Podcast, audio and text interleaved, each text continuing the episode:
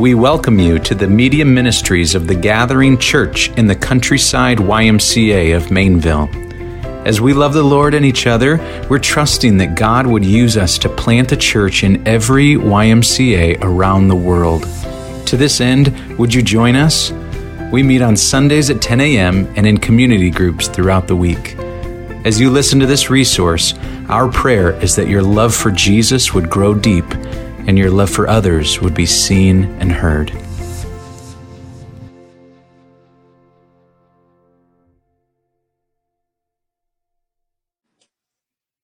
Well, uh, I'm in front of my front door this morning.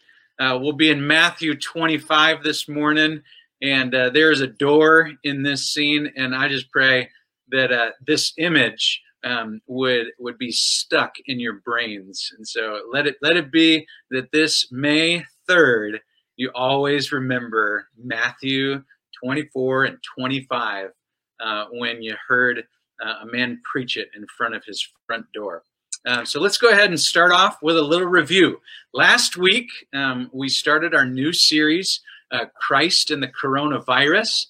And um, uh, and, so here's how we're going to do it. There's five questions. Uh, the last question, the last question, someone gets a prize. Um, and how we'll do it is I'll just pitch it out here, and then you, the first one to comment on Facebook, will will uh, will win. So here we go. Here is the first question. Last week we started off with an illustration. Get your fingers ready, guys. Okay, someone move towards the computer screen in your house we started off with an illustration with an engagement ring and a black cloth, right? A guy wanted to get engaged, so he went to the mall and he bought a ring. And the first thing that the jeweler did was he laid out a black cloth. Why does the jeweler do that? All right, we're going to wait. Why does the jeweler do that? That's the question. And I am going to just wait right here and see who gets a, gets the first post going. The question, why does the jeweler lay out the black cloth?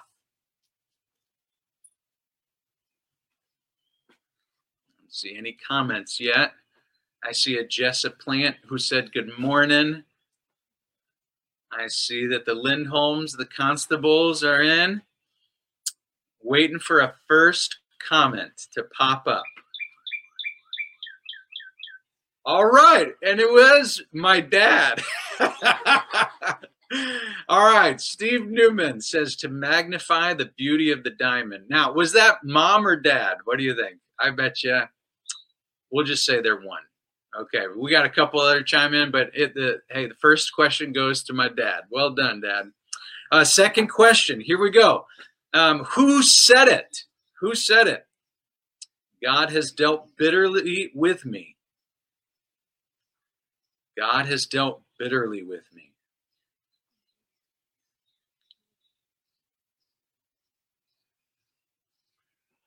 This was from last week.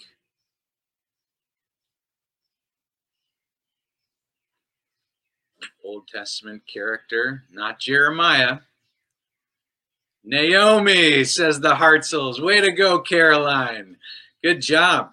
Yeah, so we really, last week we dove into why does uh, why is God bringing about hardship? And we talked about the doctrine of suffering, and and um, it was the reality that Naomi Naomi didn't sin. She wasn't complaining. She was just acknowledging the fact that that what was going on in her life, God was working. God was being faithful, but it was tough. It was tough. So well done, Hartzels. Okay, next up, here we go. Who said it? God gives and he takes away. Who said it? God gives, God takes away. Who's got the fastest internet? Who's got the fastest uh, Job. Victory to the Lindholms. Well done. Michael Franks, you're coming really close, I promise. I promise. But it was the Lindholms who popped up in my comments first. Nice job. Okay. All right. Who said it? Here we go. What you meant for evil, God meant for good. Go. What you meant for evil, God meant for good.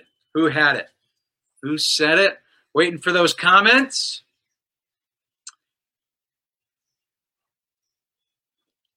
And the Lindholms again. Victory. Joseph. Oh, the Ratliffs came in a close second. Well done. And then the Franks. Sorry, Franks. This is a tough morning. It's tough morning. Um, so, so last week, really, the conclusion was that God is sovereign and He's good. He's in control, and He is working all things to His completion. I said there'd be five questions. Okay, here we go. Um, this one is a special one. This is a um, do you know your pastor? So who said it? Winning isn't everything, it's the only thing. Winning isn't everything, it's the only thing. Now, that doesn't have to do anything with the sermon, but it's a, it's a nice quote. I see the Allens, they say, we're changing our internet. Ah! The Newmans. Steve Newman won the victory. Here's the surprise. It is Vince Lombardi who said that. That's not like a Christian quote or anything. But um, Dad, um, you are going to get a delivery from this guy. I'm going to socially distance myself, but I am going to make a batch of cookies and I'm going to bring it on over with this. Congratulations. You got the Vince Lombardi quote. Grant Matthias says Mike Newman said that. That is um, that's worthy of maybe a cookie or five. So well done, Matthew Leeper, Vince the dog. Okay, that's funny. Good stuff. All right, well let's let's um let's get going here. Um, really, friends, this this is this is a um, these are significant times, tumultuous times for sure. And there's been few times in history where the globe the world has has shut down, and where all people, all nations, um, are starting to ask those age-old questions of who God is and how He works. What is his character like, his ways, his plans? And so we are asking for the next few weeks what is God doing through COVID 19? What's he doing uh, through the coronavirus? And the, the answer, the title today uh, is Awakening. Okay? the answer is awakening. So if you're taking notes, and I encourage you to do so, uh, God is is causing an awakening. Um, in the book that we're reading together as a church, um, uh, called "The Coronavirus and Christ," uh, the question provided for the end is, is what is God doing, and the answer is uh, God is giving a wake up call to be ready for the second coming. God's giving a wake up call to be ready for the second coming. So if you have your Bible, go ahead and turn to, uh, with me to Matthew 24. Matthew 24, verse 7. I'm going to just show you a couple scriptures before we hop into um, a story, a parable today. Okay? In my Bible, um, the heading above chapter 24 says the end of the age. Um, the the headings aren't inspired, but that sure does catch your attention. Okay, and so Matthew 24 verse 7. Let your eyes go on down there. It says this: For the nation will rise against nation, kingdom against kingdom, and there will be famines and earthquakes in various places. Okay, so Jesus is talking about the end of the age, and he says that he is going to use natural disasters and and national hardships like famines and things like that as birth pains to show people that the end of the age is near and that he's coming. Look at verse 8 with me. It says, All these are but the beginning of the birth pains. So God is is is is coming he's using things like this as a sign and he is going to make something new He's bringing about something new. Let your eyes go all the way down to verse 44 in chapter 24. It says, Therefore you also must be ready. For the Son of Man is coming at an hour you do not expect. So the Son of Man is coming, and he's coming at an hour that you do not expect. Okay, so let's just be straight with each other. I don't know if the coronavirus is, for sure, is a sign of the coming age. It's true that the world has never seen anything like this uh, uh, uh, to affect the globe in such a way, this global pandemic. It is true, uh, though, and we can like put put a stamp on this. This is hundred percent. We know this to be true that Jesus is coming back. There's a lot of speculation about COVID nineteen, but we can say with confidence that Jesus is coming back he will return. And uh, Jesus tells us a story about how to be ready in chapter 25. So if Jesus is coming back, um, how am I supposed to prepare myself for his return? Here's a story. Would you meet me in chapter 25? Let's find out.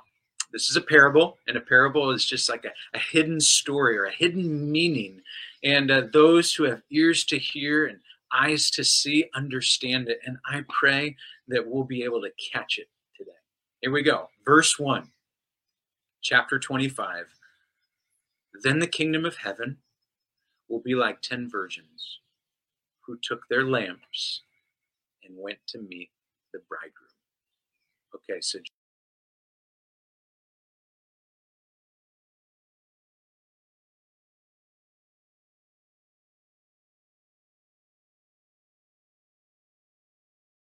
in this parable. Okay. So with a wedding, there's always a bride. Jesus doesn't mention the bride. So, friends, don't worry about the bride. Okay. We've got virgins, which are basically bridesmaids in a wedding.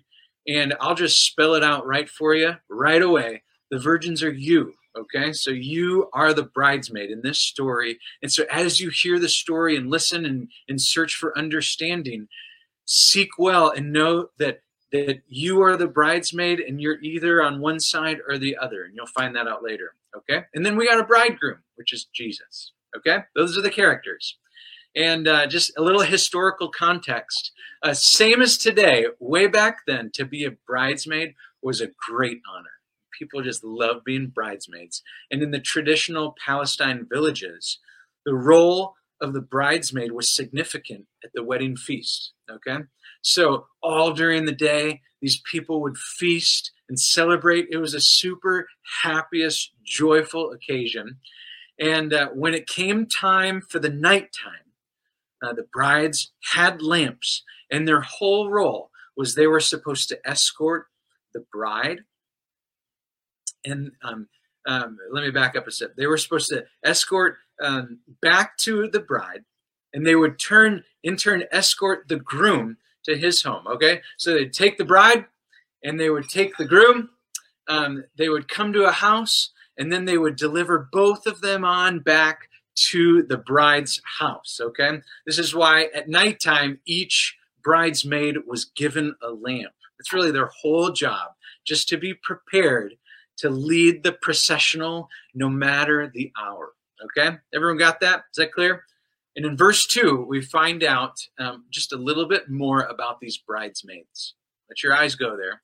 Five of them were foolish, and five were wise. Let's find out why.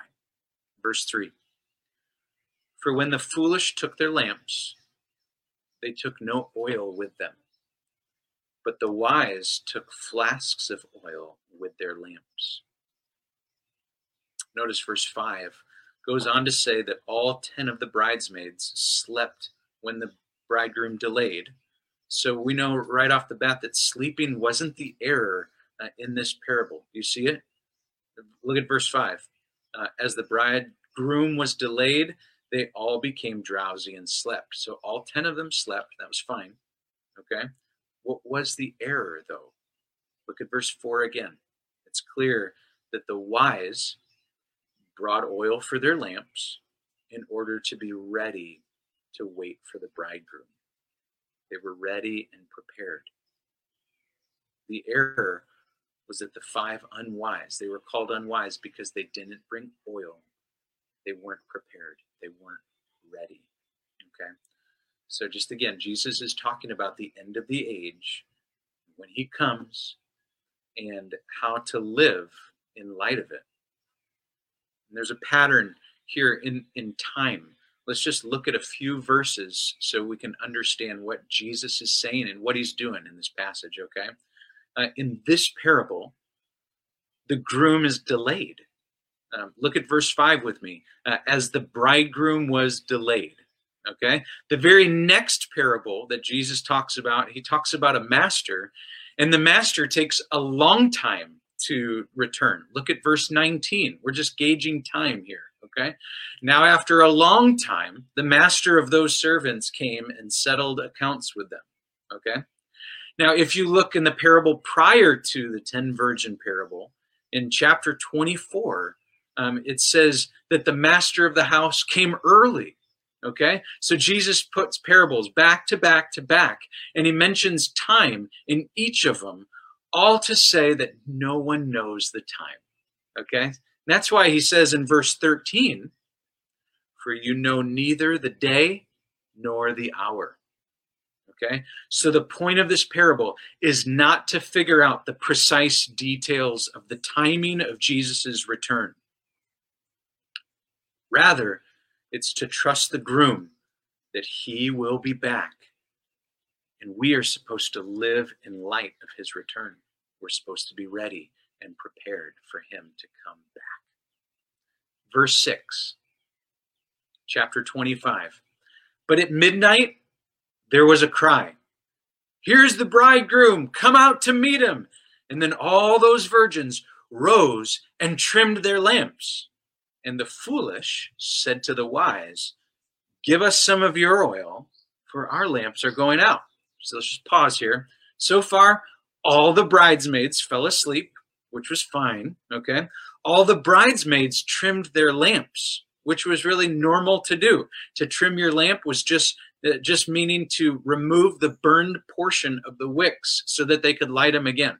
All fell asleep, all trimmed their lamps. The only distinguishing thing about these bridesmaids was that five brought oil and five didn't. The five that didn't were called unwise. Look at verse 9.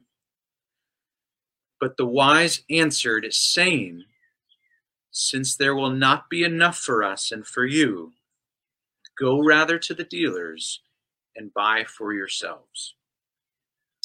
Friends, this is where parables can be a little tricky like my my immediate reaction to the five wise that sent the five unwise off to go buy things for themselves is like that's not right like shouldn't they share their oil and if i'm going to apply that immediately to my life does that mean that uh, i shouldn't share the gospel with anyone but i should just like hold it tightly to my chest and and not talk about anything you see how like parables can get a little tricky and interpretations can get a little wonky if you're not careful.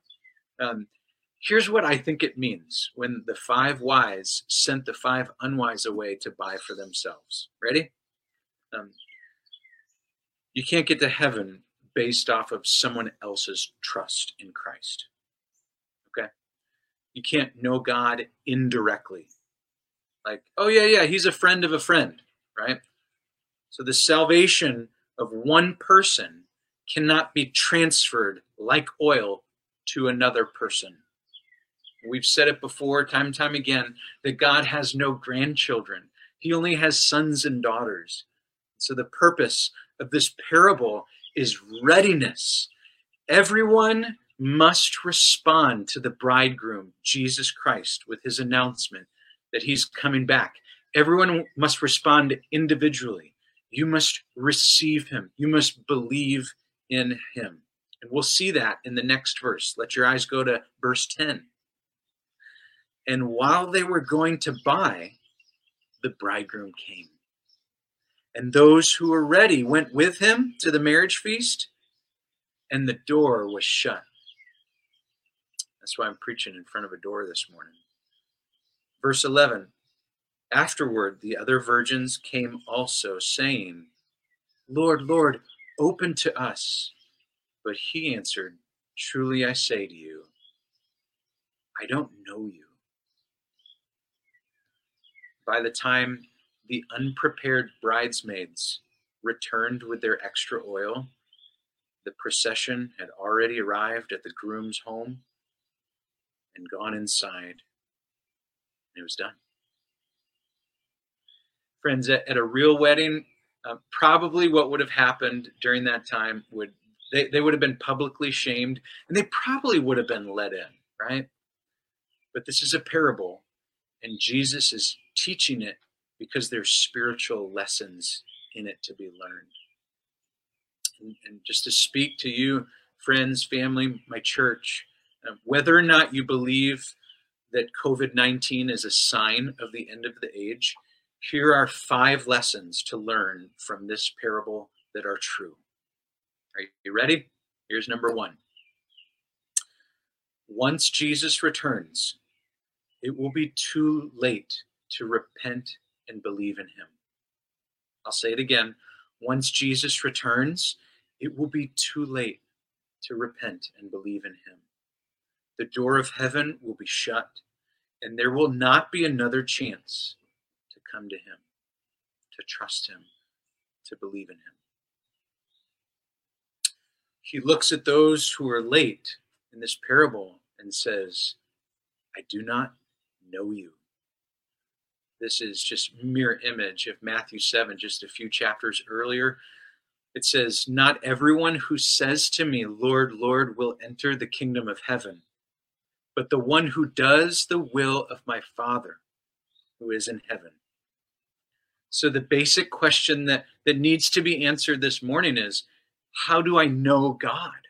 And if you're if you're watching this morning, if you don't know him, please tune in to the next moments so that you know how to become a Christian, how to know God personally. Okay? Romans 6:23 says, "For the wages of sin is death." If you ever had a job, you know what a wage is. It's something that you earn, right? You work for it and then you get what you deserve. And the Bible says that you get death because you deserve it. All have sinned and fall short of the glory of God. And death means that you are separated from God forever. That's the bad news of the gospel. But you got to have the bad news before you get the good. For the wages of sin is death, but the gift of God. Now, opening presents at Christmas is an awesome time. No one opens a gift and says, "Oh, thanks mom and dad. I deserve this." Right? If it if you deserved it, it wouldn't be a gift, right? That's in theological terms, you would say, "I merited this gift." But the free gift of God is not something that you merit or you earn. God gives the gift. And the verse says, the gift of God is eternal life. And eternal life is knowing God forever, to be with Him and enjoy Him for this life and the next. The gift of God is eternal life. And there's one way to receive the gift. The rest of the verse says, in Jesus Christ our Lord. It's very exclusive, it's a narrow path, it's not tolerant in any way. Jesus says in John 14, 6, I am the way, the truth, and the life, and no one comes to the Father except through me.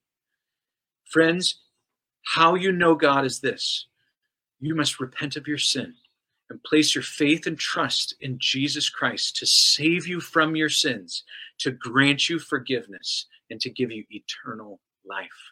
Would you do it today before it's too late? Number two, when Jesus comes back, those who will feast with him will be those who followed him till his coming. I'll read it again. When Jesus comes back, those who feast with him, those who eat with him, will be those who followed him till his coming. The shorter way to say it is follow him. Okay? Um, let, us just reword it um, by way of imagery. Okay? Imagine three, four hours prior to the door being shut. Okay? it's it's prior to evening and all these bridesmaids are together and they're smiling with one another. I'm sure they're helping each other with their hair. They're probably putting flowers in their hair together. They're enjoying food. They're dancing. They're talking about the flavor of the wine. They're talking about the weather right? It's a joyous occasion. They're everyone's doing great everyone's happy weddings are happy this is where it gets real I'm sure each of the bridesmaids responded positively to the invitation to be a bridesmaid. Do you want to be a bridesmaid? Sure. That'd be awesome. I love being at weddings, right? Like that sounds like a great way to spend my day.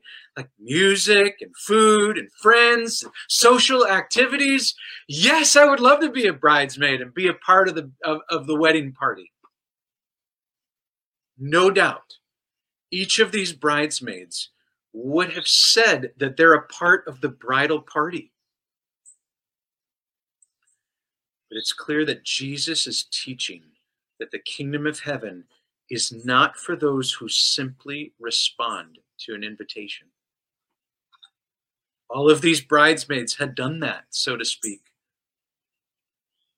So, similarly, the kingdom of God is not for those who just make a confession so that they have fire insurance when they die. I'm sure that even the bridesmaids uh, spoke well of the groom in this passage. Perhaps they even sang songs or even expressed some positive elements or affections uh, uh, about, about the groom, like, oh, isn't he a great guy? And oh, this is a great wedding. These are just very general positive statements. But you need to know today that that is not enough on the last day when Jesus returns. He will say to you, I don't know you. Suddenly, this is not just some cute little story about 10 virgins that make a that will make a great spiritual song one day for uh, high school and collegiate choral singing. this is really serious. just last year, I got a phone call from a friend that said, Hey, did you know so and so that we went to seminary with? Did you know that he became a Christian a couple months ago? And I was like, What? Like, yeah, so and so became a Christian. I was like, I mean, didn't we like sit in class with him and didn't we study Greek and Hebrew together and we were taking preaching classes together and we were studying the gospel together what do you mean he wasn't a Christian? And my friend said, Yeah, he didn't know the Lord. And upon further like examination, it's like, what what was going on in his mind and his heart? He was he was a part of the bridal party. He was he was saying he was on the team. He was practicing and going through the motions. He was saying all the right things. But our friend in seminary didn't know jesus. And praise God that he recently repented of his sins and placed his faith and trust in him. It's just a clear illustration of what is happening here in this passage. Some people will think like followers of Jesus. They may have responded to the, an invitation a long time ago. Maybe they, they confessed or expressed some affection towards this person named Jesus but they're not enduring to the end. This is prevalent in our day as many call themselves Christians because of some event that happened in the past, but their hearts are far from Him. So, this is a good opportunity to go ahead and dive deep into some, some doctrine, okay? This is what the Bible teaches on this subject, okay? Um, so, a couple questions that have surfaced over the last hundred years. Um, hey, is this uh, once saved, always saved uh, kind of theology, or is this a fallen from grace type theology? And so, I just want to, I just want to answer those questions now. Okay, um, so let's be clear together that if God saves you, He will not let you go. He'll keep you to the end, friends. Philippians 1 6 says, He who began a good work in you will carry you to completion until the day of Christ Jesus. So he who saved you, he will grow you, sanctify you, keep you all the way till you die or till he comes back. That's his promise to you. He's faithful to his promise. He'll never leave you or forsake you. He has you in the palm of his hands and he'll hold you fast. That's who God is. You can't fall from grace because grace isn't this just mystical, like cloud, ambiguous thing that just floats out there like the force or something. Um, Titus 2 speaks about the grace of God, and it says, For the grace of God has appeared, right? It's saying Jesus is, is the manifestation of grace. He is grace, and He trains you in righteousness, and He helps you grow and know Him more, and He helps you wait until His return. It's all about Jesus from beginning to end. So He is the one, and you can't lose Him. So, once saved, always saved? Well, um, where is your assurance coming from? Is it walking an aisle? Is it just praying a prayer? Let me read this passage of scripture for you. 2 Peter 1:10. Therefore, brothers, be all the more diligent to confirm your calling and election. For if you practice these qualities, you will never fall. So this this teaching is called the perseverance of the saints, or or I, I really like the perseverance of God in the saints. He perseveres in the life of the believer, so you can look to him and trust to him and lean on his strength, and he carries you all the way to completion.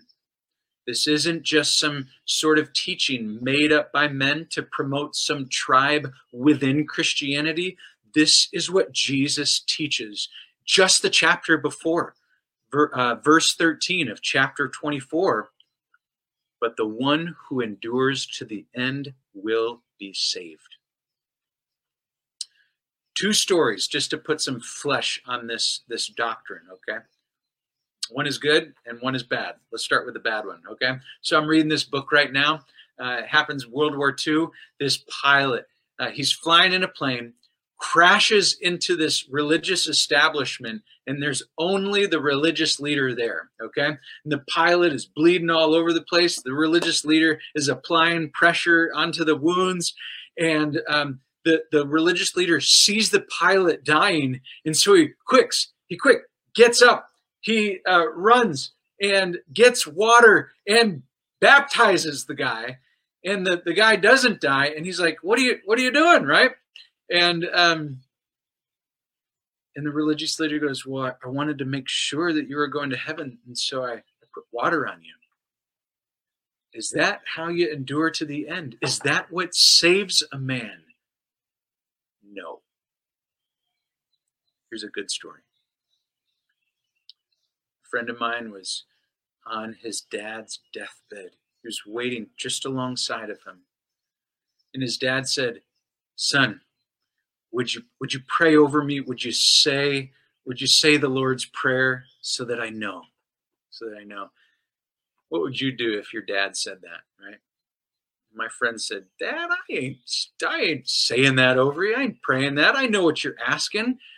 You're asking me to say this so that you'll have some assurance that you're going to go to heaven, Dad, you know that that's not how you're assured salvation. Dad, the fruit that God, I'm sorry, the faith that God gives is a fruit bearing faith. And Dad, you've lived a whole life of bearing fruit. You've followed the Master. You know him well, and you can go home to heaven secure because of what the Lord has done in and through your heart. That's it. That's the good stuff. Number three, the third lesson to learn from this parable. This is a lesson from the wise virgins, the wise bridesmaids. Be prepared by trusting Jesus that he is coming back.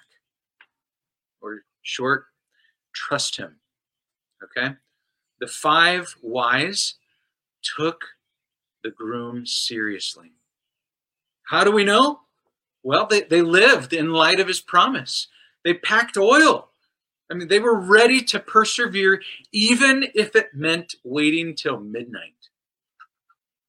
So, friends, let the Holy Spirit examine your life. Have you taken Jesus seriously here? Is your belief in his return reflected in your life, your everyday decisions, your finances, your relationships? Have you taken Jesus seriously here? Matthew 25, verse 13. Watch therefore, for you know neither the day nor the hour.